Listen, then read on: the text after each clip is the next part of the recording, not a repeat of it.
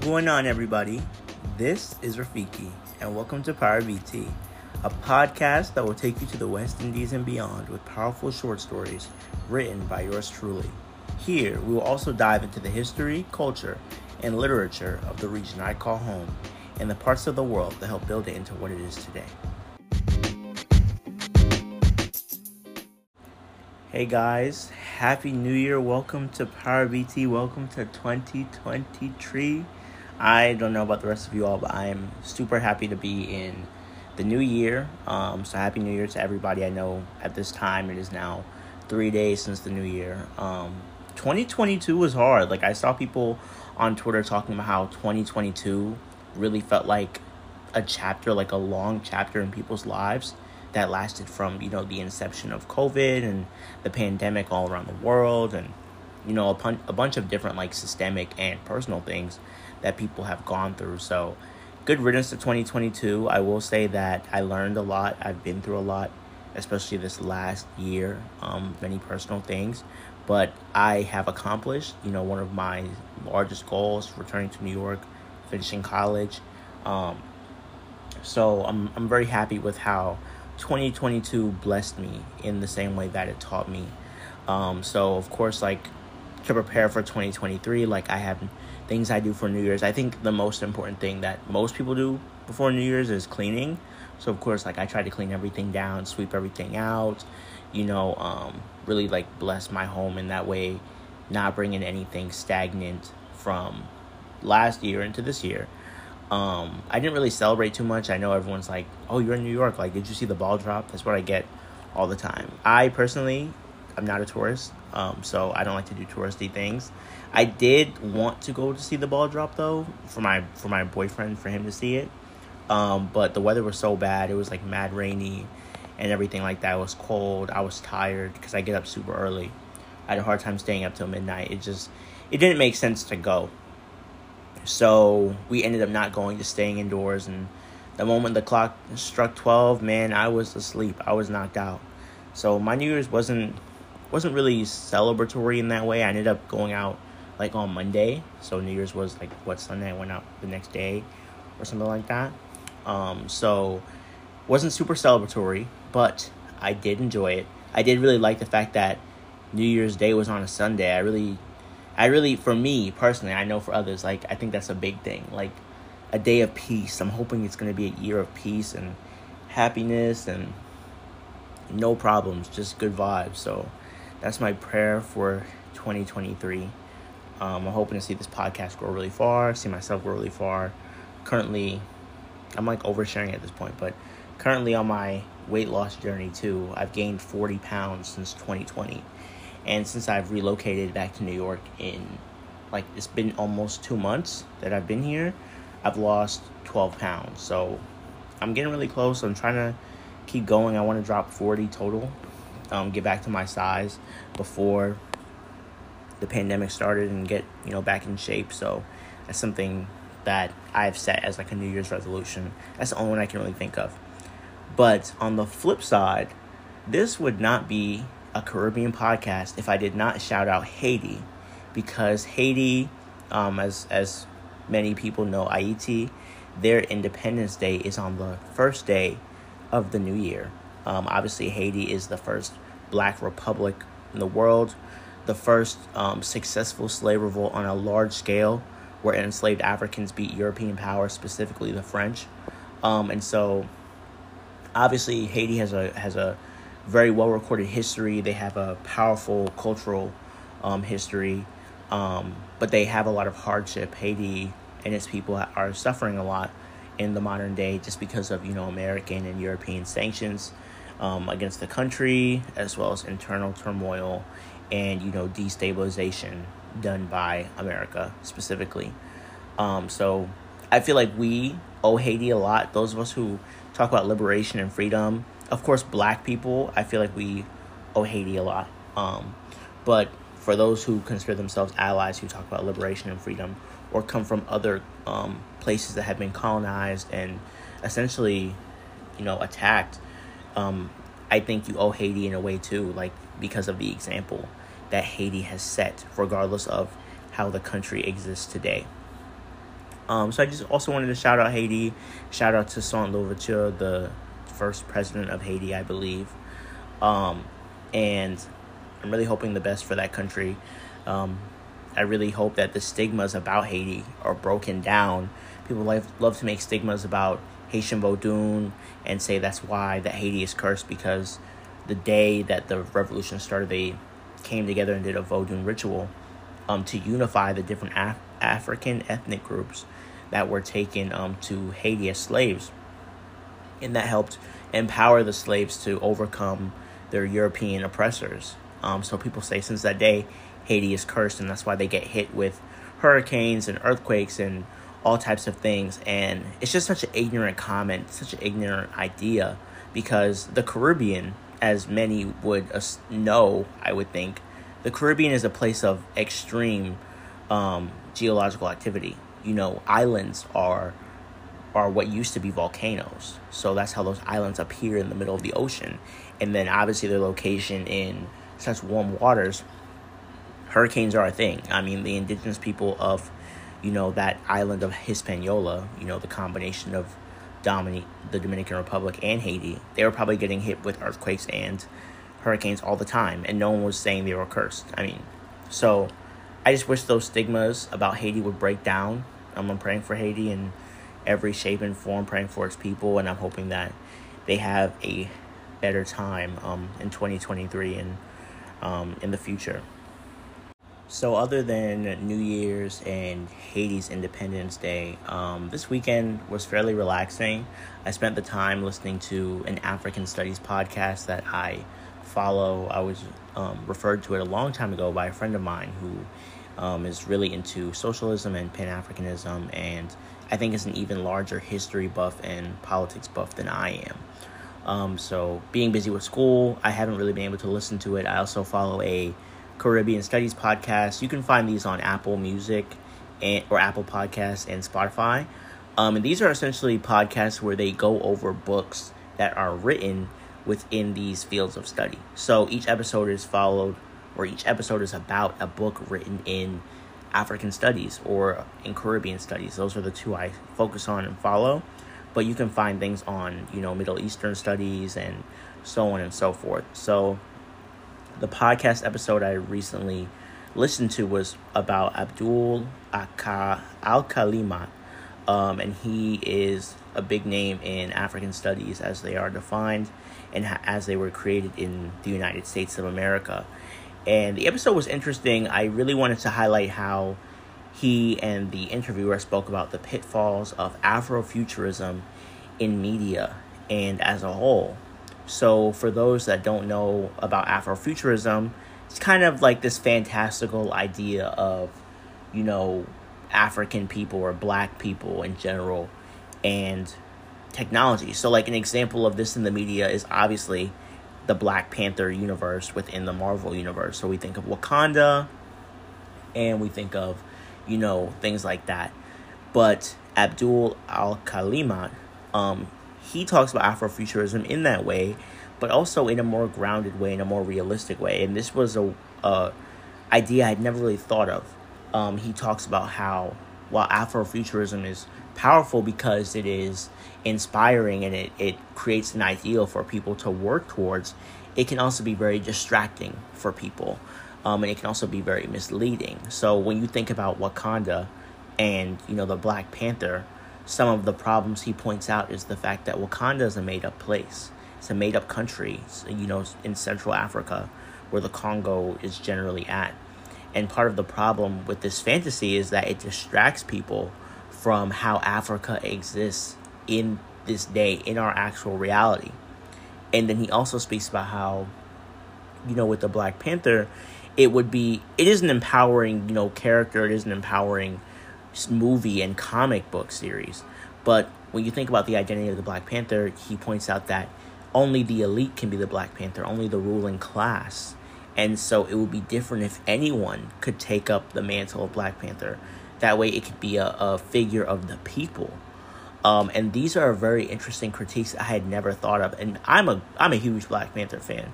You know, my book Radiance Lost is in that lane of Afrofuturism, even though it doesn't necessarily involve technology. because Afrofuturism, as I have come to understand it, is essentially just thinking about how we as black people how we will exist in the future, what that could look like. And so it does have fantastical elements. It does have elements of extra like super powerful technology and whatnot. But Abdul Al Kalima, he breaks it down in a sense that Afrofuturism should be focused on the future of Africa and its diaspora in a realistic sense. And so as a writer, like I thought about that a lot and how without even hearing this episode, I've I think I've kind of thought about that because my short stories, specifically those written in and shared on this podcast have been more rooted in reality. They're rooted in the West Indies or in real places, even when they do have fantastical elements. So that's something I'm trying to take forward with me as a writer, as an Afrofuturist. It's a label I have not used in a long, long time, but it's very interesting to see that it is um, still being carried forward. Um, and so, if you want to learn more about Abdul Akalima, you should look him up. He has a rich history with his own contributions to black studies in America, as well as his family history is very interesting as well. So, very, very interesting overall. He also talked about this concept that he coined called e black, which is essentially just the black experience in virtual spaces. So, on the internet, on Twitter, on Instagram, um, and he wrote a book about it. He did not really go in detail about it in the podcast episode, but I'm considering reading that book because I think it's very interesting, especially in the 21st century, you know, Gen Z. So, those of us who are now finishing college or doing whatever, you know, who have grown up on the internet, within the internet, and seeing a lot of black things being co opted as internet culture, I think it's a great read for those of us who spend a lot of time on the internet um, and I think it's a great way to improve media literacy because we, I personally have seen a lot of criticism on, you know, reading and media literacy as a whole and books. I mean, this is not a new conversation. I'm not the most knowledgeable on the conversation to speak on it, but there is a a distrust of like academia and intelligence. And while some of it is is founded on valid reasons, others of it I find very harmful. So, Abdul Akalima, uh, someone I'm going to be looking into. I liked his his uh, comments on Afrofuturism in media, and you know beyond that, and his concept of uh, e-blackness, so blackness within virtual spaces as well, and that's something I'm gonna really look into. It's funny. I was also doing some research. You know, I do a lot of research for this podcast and for my work that is and is not related to this podcast. And as you guys know, I think I mentioned in the first episode of Parrotbeetie, Power BT is a Guyanese expression for someone who talks a lot. So if you talk a lot, people say you Parrotbeetie, which is essentially a parrot's bottom. And so I frequently look up and double check, you know, Caribbean, you know, phrases and words just because I don't know them all. You know, I am an American person with Caribbean parents and despite identifying as a Caribbean person um, and being knowledgeable on my own culture, there's just some things I'm not going to see because I live in America. I always have, and I likely always will. Um, but I was looking up Grenadian um, like slang and, and vocabulary and stuff just to help make my writing authentic. And funny enough, I found that Parrotbeetie is in Grenadian, you know, Creole as well, English Creole, but it's simply parrot bottom, parrot bottom. So I thought that was funny. I thought that was interesting. It brought a smile to my face, and I just wanted to share with you how we as people are so connected, you know, across many different islands, and we likely always have been, especially here in this African diaspora. You know, who knows where our people have come and gone from, how we've influenced one another, and I think that you know that connection is becoming stronger in our modern day and it should be motivation to not engage in ignorant conversations like diaspora wars and you know xenophobia and all types of hate and who's owed what and who is not owed another thing. So just wanted to do my best to promote unity between our diaspora and between our larger world so before i get into you know the inspiration behind today's story um, and the actual narration of the story, I wanted to give a small recap of you know, Carriacou's Big Drum Dance because that is where these stories and their collections that I've created come from. That is what they're inspired by. So if you're new to the podcast, if you're just now hopping in, um, I'm writing a collection of stories of short stories inspired by my one of my homelands, Carriacou, which is part of Grenada, um, based off of a religious tradition that is done there known as the Big Drum Dance. Essentially, it is a religious tradition that we practice alongside um, Christianity um, to honor the ancestors. It is done at different times for different occasions, usually when people pass away, but also when a house is built, when rain needs to be called because Carriacou gets hit with a lot of droughts, um, and when people get married. It is done for many different reasons, including when the ancestors visit you in a dream and tell you that you need to do certain duty, as famed big drum practitioner Mary Fortune would say. So, if you're interested in getting the full recap on Carriacou's Big Drum Dance, you can look at an older episode that I published. It doesn't have a story in it, it's simply like an informational dump. Um, so, that's just a recap of Carriacou's Big Drum Dance. And we are currently in the Cromanti collection. This is inspired by our Cromanti nation. You know, Cromanti people have been spread all throughout the diaspora. Um, they're known, you know, as what is called Akan, different Akan groups in the West Indies and in the Old English that is used and in that region, they are referred to as Cromanti. So you find Cromanti people in Carriacou, in, in Suriname, Guyana, in Jamaica. And in last week's episode, I really talked about the Cromanti influence and presence in Jamaica with Queen Nanny of the Maroons, a real bad woman. Um, and today I want to talk about Guyana and Cromanti influence. So, as I said before, my mother, her parents are from Carriacou, and my father is born and raised in Guyana, in Georgetown, Guyana. So, we have our own famed slave revolt led by Cuffy, and he was said to be an Akan man, so that would make him of the Cromanti nation, um, just like Queen Nanny, all the way in Jamaica. And I really want to talk about the slave revolt he led, which was known as the Berbice Slave Revolt. Um, Berbice is now a town in Guyana where my um, dad's father was born. And pro- I think around the Guyana's independence from the British, they actually um, created a stone statue to celebrate Cuffy for his um, for his work in trying to defeat European powers and to give a nod to the African ancestors of Guyana. So we're going to talk a little bit about that slave revolt and then also about the story I've created.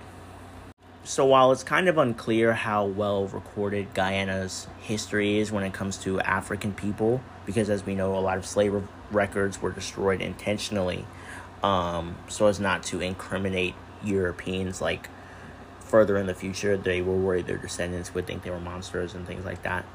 Um, Cuffy, his history is well recorded. It is known that he died in 1763. It is known that he was born in West Africa and is Akan and was stolen into slavery to work into the, um, at the time, Dutch colony of Guyana. So, not Suriname.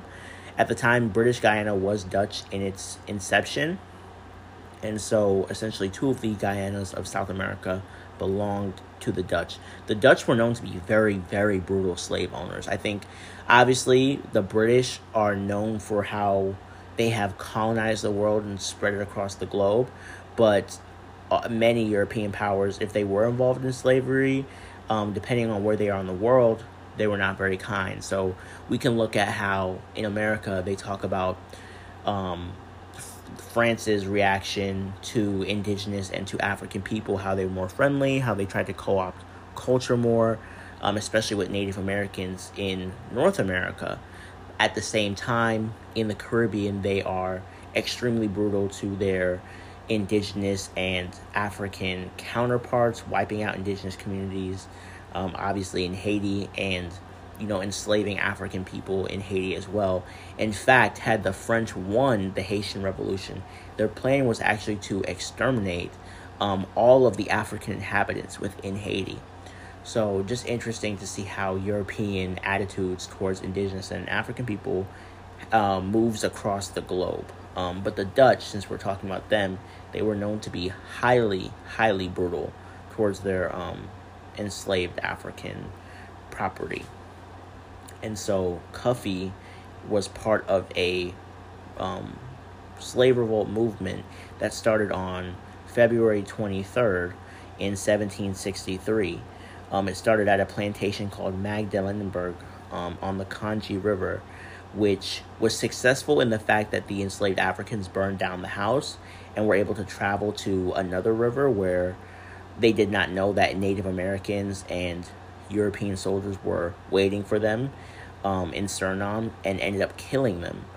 Um, so Cuffy, he really became a larger figure in the revolt um, as of February 27th, 1763, where he organized slaves into a military unit and allowed the revolt to spread to neighboring plantations. So this got so much attention that the Dutch governor at the time, um, his name is Simon van Hoogenheim, he sent military assistance to the region to help defeat the enslaved Africans because it had already reached the Berbice River and was steadily moving towards the capital of Berbice um, at the time, which was known as Fort Nassau.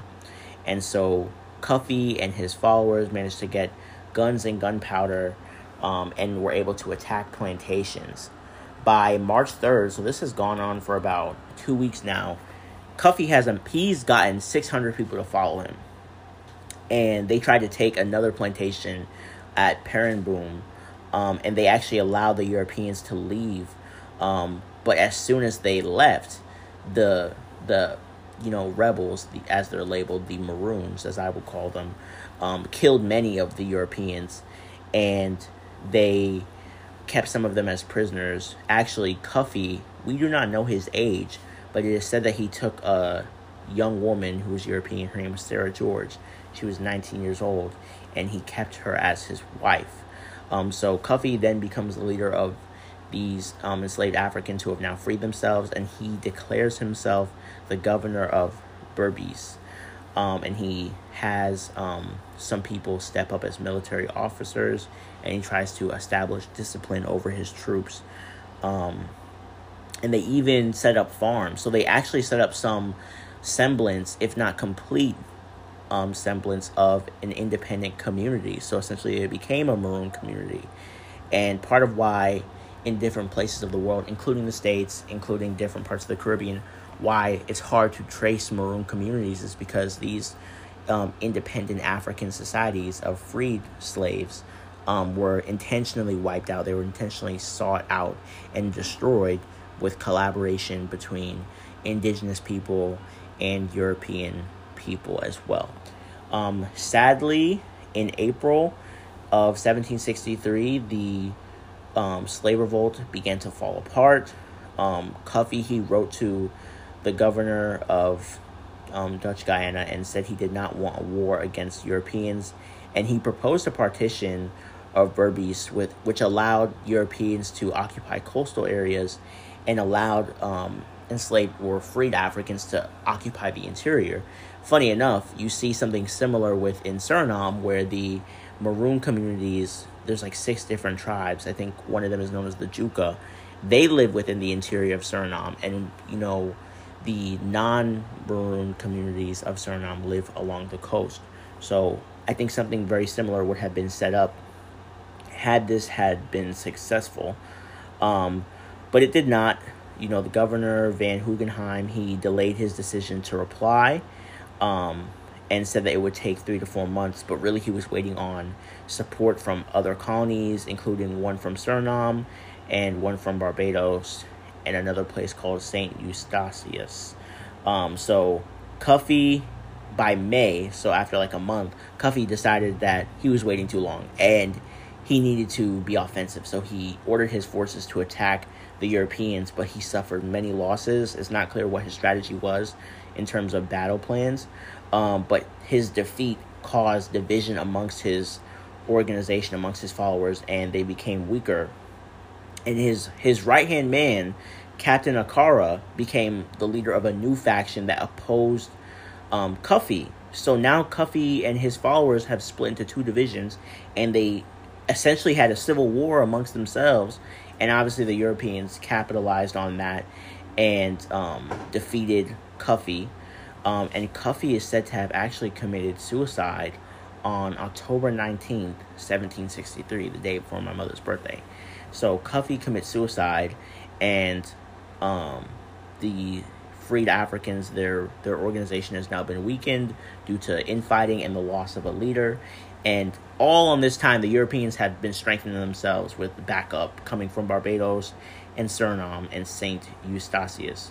So by the time um, April of the following year came around, April 15th, Captain Akara, who had rebelled against Cuffy, um, he was captured. And that was essentially the end of the slave revolt. So it was somewhat successful, obviously not as successful as Haiti, but it does have an important place in history because any resistance is worthy of remembering. Um, it's worthy of making note of. So in this day, um, Cuffy is celebrated. Um, the anniversary of the slave rebellion is the 23rd of February and has been labeled um, Republic Day of Guyana. Um, and he is commemorated in the 1763 monument in the Square of the Revolution in Guyana's capital, Georgetown, where my father was born. Um, so interesting to see how Captain Akara, Cuffy's right hand man, is not celebrated at all. Um, there's not any monuments for him or any really memory or recollection of him, despite the fact that he was part of Cuffy's you know team and then turned against him. But Cuffy is he's memorialized, he's celebrated. In fact, the um, one of the religions very small within Guyana. I think it's it would be considered a sect of Christianity known as Faithism, and I think I touched on this a little in my last episode. It's known as Faithism. It's also known as Guyanese Comfa. They are the only religious group in the entire country to see the end of slavery as an as a holiday to be celebrated, and to see um, Cuffy as someone to be honored. So very very interesting. He is an example of Cromanti presence within the West Indies, um, as well as you know African resistance to European powers within the West Indies. And even though he ultimately um, did not succeed and had an untimely end, he, he took his life into his own hands. But I think he's someone to still be honored and to be celebrated because of his efforts. So I know we've had a few episodes in Parrotbeetie, but this episode is only the second um, episode, including a story inspired by Carriacou's Big Drum Dance and it is the second story part of my Cromanti collection. Um, and this story is inspired by um, a song, another song about Anansi. Um, so I wanted to kind of go over Anansi. Um, I know I mentioned that he is an Akan spirit. He is, you know, seen as a folk character to most people, but he does have spiritual importance to people within the traditional Akan religion known as Akom, um, as well as um, he has some spiritual importance in Haitian Vodun. He is seen as a Guide Loa, which has to do with the dead. And in Carriacou, um, Anansi, um, he's essentially called on to forgive people, um, to have for people to have their sins forgiven.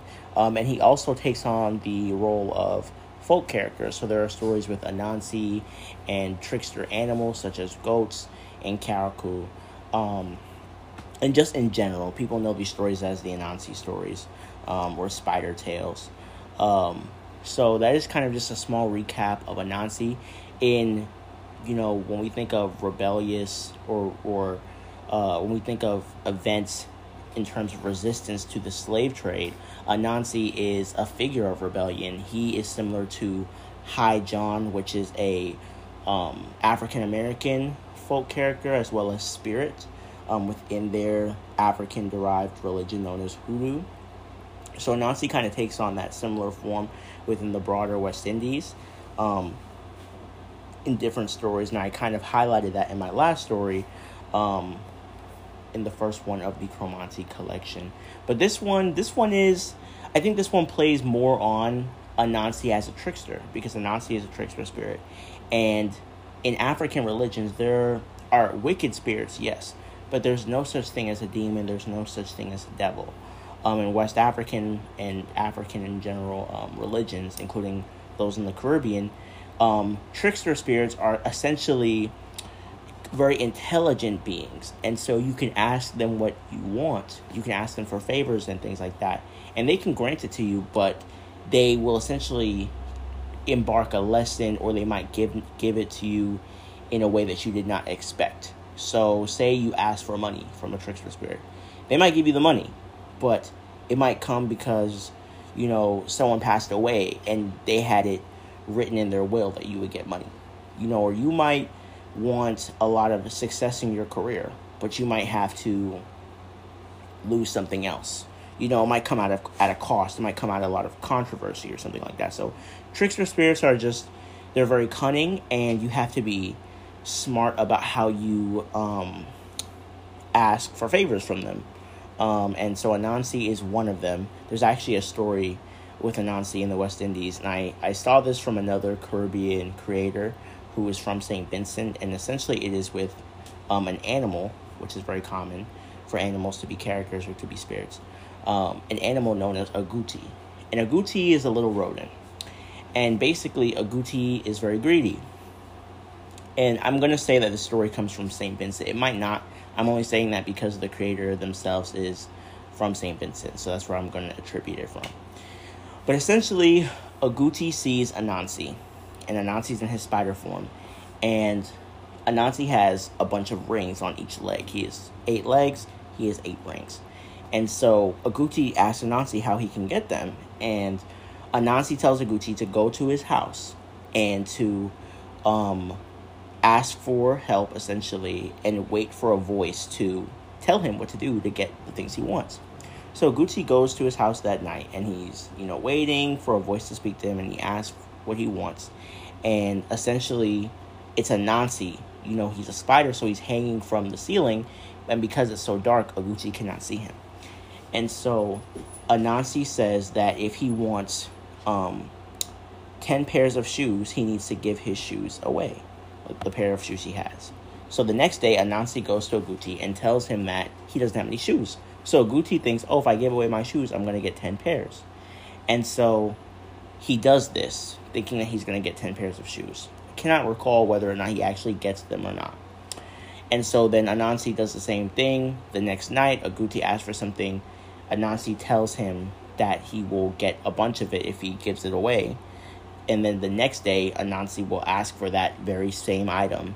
And Agouti will give it away to Anansi, thinking he's going to get more. And he ends up getting nothing. And this goes on and on and on.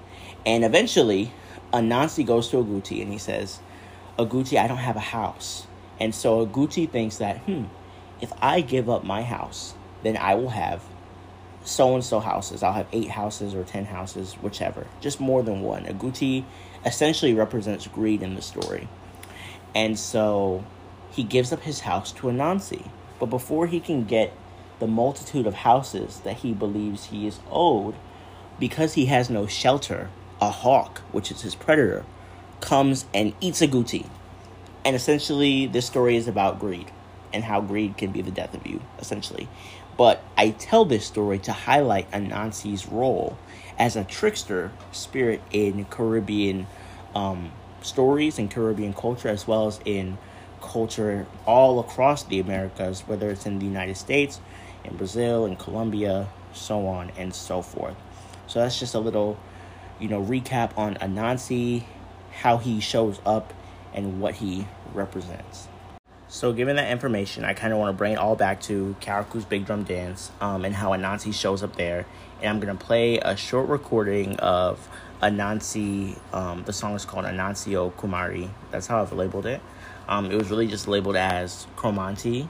I guess when Alan Lomax and um, Winston Fleary and other people from Carriacou labeled these songs, sometimes they didn't put the name, they just put the ethnic group that it belonged to.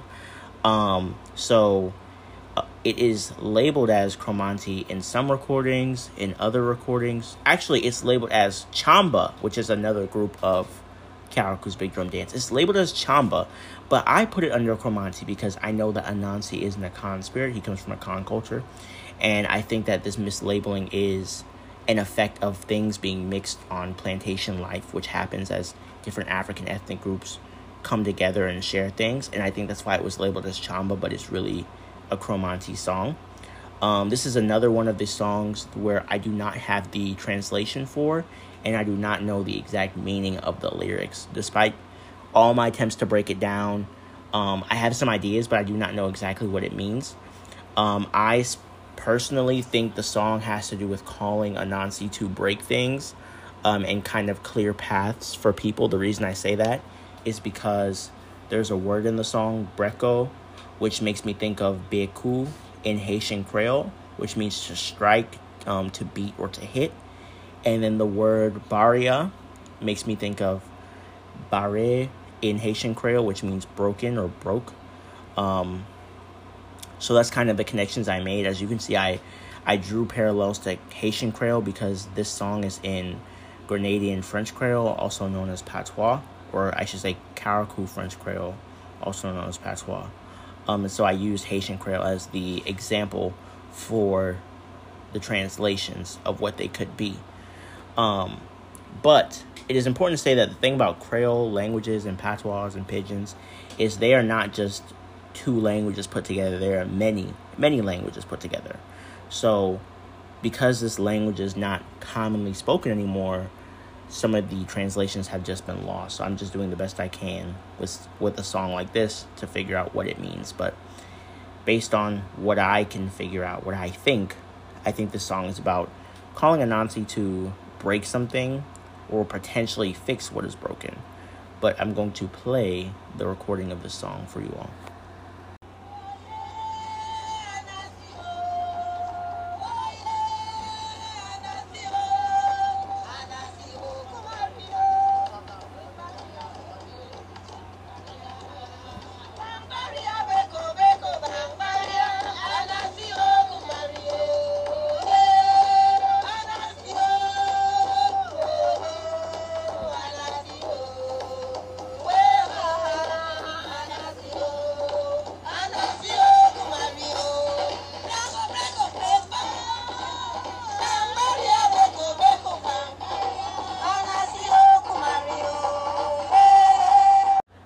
That's the recording of the song that was filmed in 19 or I should say recorded. That was recorded in 1956. Um, so this material, like I said, is pretty old, um, and the tradition has existed um, since either the late 1600s, early 1700s. It is quite old. Um, but I wanted to, before we get into the story that I wrote, inspired by this song, I want to, you know, give my disclaimer yet again that this story that I am narrating is a work of my own fiction, and it is not the origin or the backstory behind this song, um, Anancio Kumari. These two, um, I mean, they're related in the sense that my story is inspired by the song, but this is not how this song came to be. These stories that I'm narrating are not how these songs came um, to be. This is not how this tradition was created. It's an oral tradition, it is a musical tradition, it is a spiritual tradition. So I just want to reiterate that to help preserve Carriacou's Big Drum Dance in its entirety and its authenticity. Um, and reiterate that for those who may be from Carriacou and for those who may be from somewhere else. So my story inspired by this song is called When Bad Things Break, Good Can Come. In the beginning, there was not light and darkness, nor wind and earth, nor water and fire. In the beginning, there was no duality, no either or. In the beginning, there was a spiral, a ceaseless wheel connected by strands of silk. It is on this plane that everything exists, connected by wisps of thread and dewdrops. It is here that things take place. To Nora, the best time of the day was in the morning, specifically the dawn. It was the only time that she seemed to have a break from the monotonous tone her life took on when she visited her family's tiny island. The only time she experienced a semblance of what the rest of the world called seasons. Trapped in the middle of the ocean and tied against Earth's waistline, Carriacou only knew two things about weather rain and sun. The dawn, however, gave her and Nora a glimpse into what frosty mornings feel like Nora would likely see dusk the same way if she wasn't so exhausted from her days. Rising from her bed, she rested her head on the windowsill, staring out past her neighbor's house and down the rolling hill to the irregular curve of the shore far below. The sun had yet to rise over her little island, but it was making its way up steadily, its rays of light pulling it into the sky like the many legs of the congaree, millipedes that huddled in the cool shade of houses and buildings. Nora rolled her eyes to herself as she heard the approach of her mother's footsteps. I should have stayed in bed, she thought. Good morning, Nora, said Rosalind, her voice deep. She covered her mouth as a cough overwhelmed her, and Nora waited until she was done before speaking. Good morning, Mommy. Are you okay? Uh, good. It's only a cough. When we go back to America, I'll go see a doctor. You could make breakfast, please? Nora smiled dryly. Her mother wasn't asking. Yes, Mommy. What would you like to eat? Rosalind began to walk away, but she raised her voice so that Nora could still hear her. There should be some sardines left in the fridge, and you gotta see plantain and ting there in the kitchen. Make bake or toast, whichever you like. Yes, Mommy. I'll be down in one second. Nora quietly slipped into the bathroom, lingering a moment in the hallway as her mother disappeared back into her own bedroom. It was just the two of them in the house. Nora had insisted that they stay in town, but her mother had refused. In fact, her exact words were, I don't want to be there when it's noisy and everyone's doing their business. I come to Carriacou for peace and quiet, for family. New York has plenty noise for me. Carriacou must give me quiet. Nora frowned as she looked at her reflection. Her skin, normally light and yellow, had darkened since she'd left the States. Her hair, which was neatly parted in flat twists, felt dry to the touch. The heat and humidity of the tropics was taking a toll on everything, including her sense of time. She could barely remember how long they'd been on the island. Two weeks? Nora's frown deepened as she tried to remember their departure from America, but she couldn't even recall going to the airport or flying. She leaned her head out the bathroom door and craned her neck. Mom, how long have we been here? What? You mustn't yell, Nora. Come close if you want to speak to me. Nora sucked her teeth. Never mind. She gasped as something crawled on her hand and frantically brushed it off. Her eye settled on a small black spider by her toothbrush, and in turn, its eye settled on her. It was then that Rosalind appeared outside the bathroom, her face full of concern. Nora? Rosalind nudged her daughter. Why you look so? The hair on Nora and Rosalind's arms stood up as something cool brushed against their skin. They tried to move, but were held in place, as if transfixed by giant invisible strands of silk.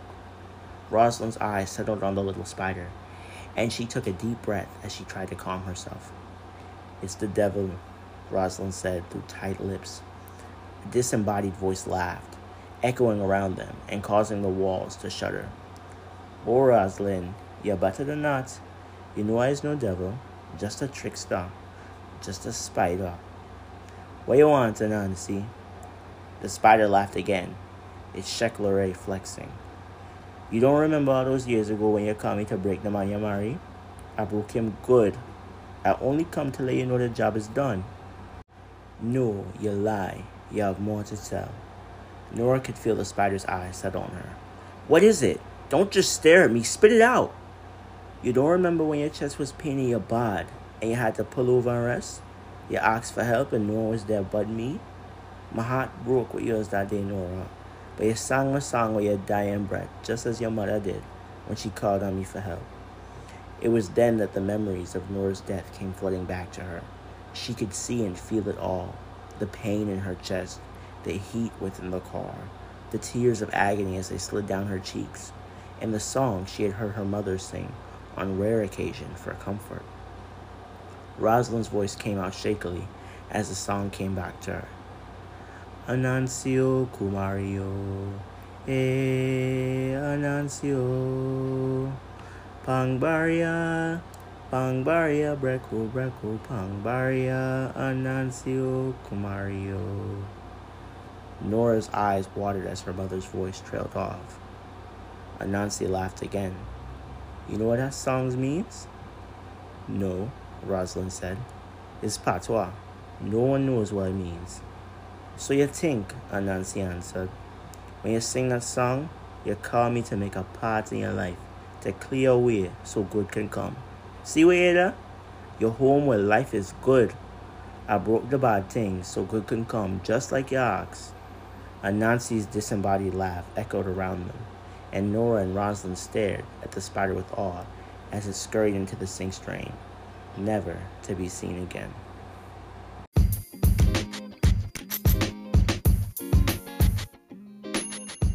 And that's the end of the story. When bad things break, good can come. Um, I wrote it inspired off of two people in my family Rosalind being my Nana, my mom's mom, and Nora being my aunt, my mom's sister. Both of them have been passed away for quite some time now. Um, and some of those things in the story are, you know, inspired by real effects, if not true. So my auntie, she had passed away from a heart attack, if I remember correctly, um, in her car. And um, my nana, she had had an abusive partner. Um, her husband was quite abusive. Um, and so I kind of played on that with the whole idea of asking tricksters to do things for you um, and not recognizing how that might happen. So in the story, obviously, Anansi, you know, he, in a sense, just says he gets, he broke the man. He basically got rid of Rosalind's husband.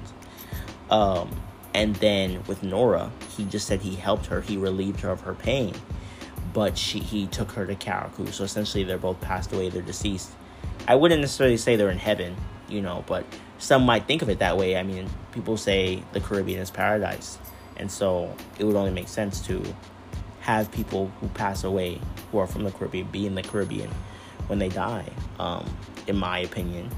Um, and so I kind of played on that, played on Anansi being a trickster, um, and those kind of tropes, and kind of tied it into my um, my own family because I do think my work is a reflection of my family in certain aspects. I would like it to be.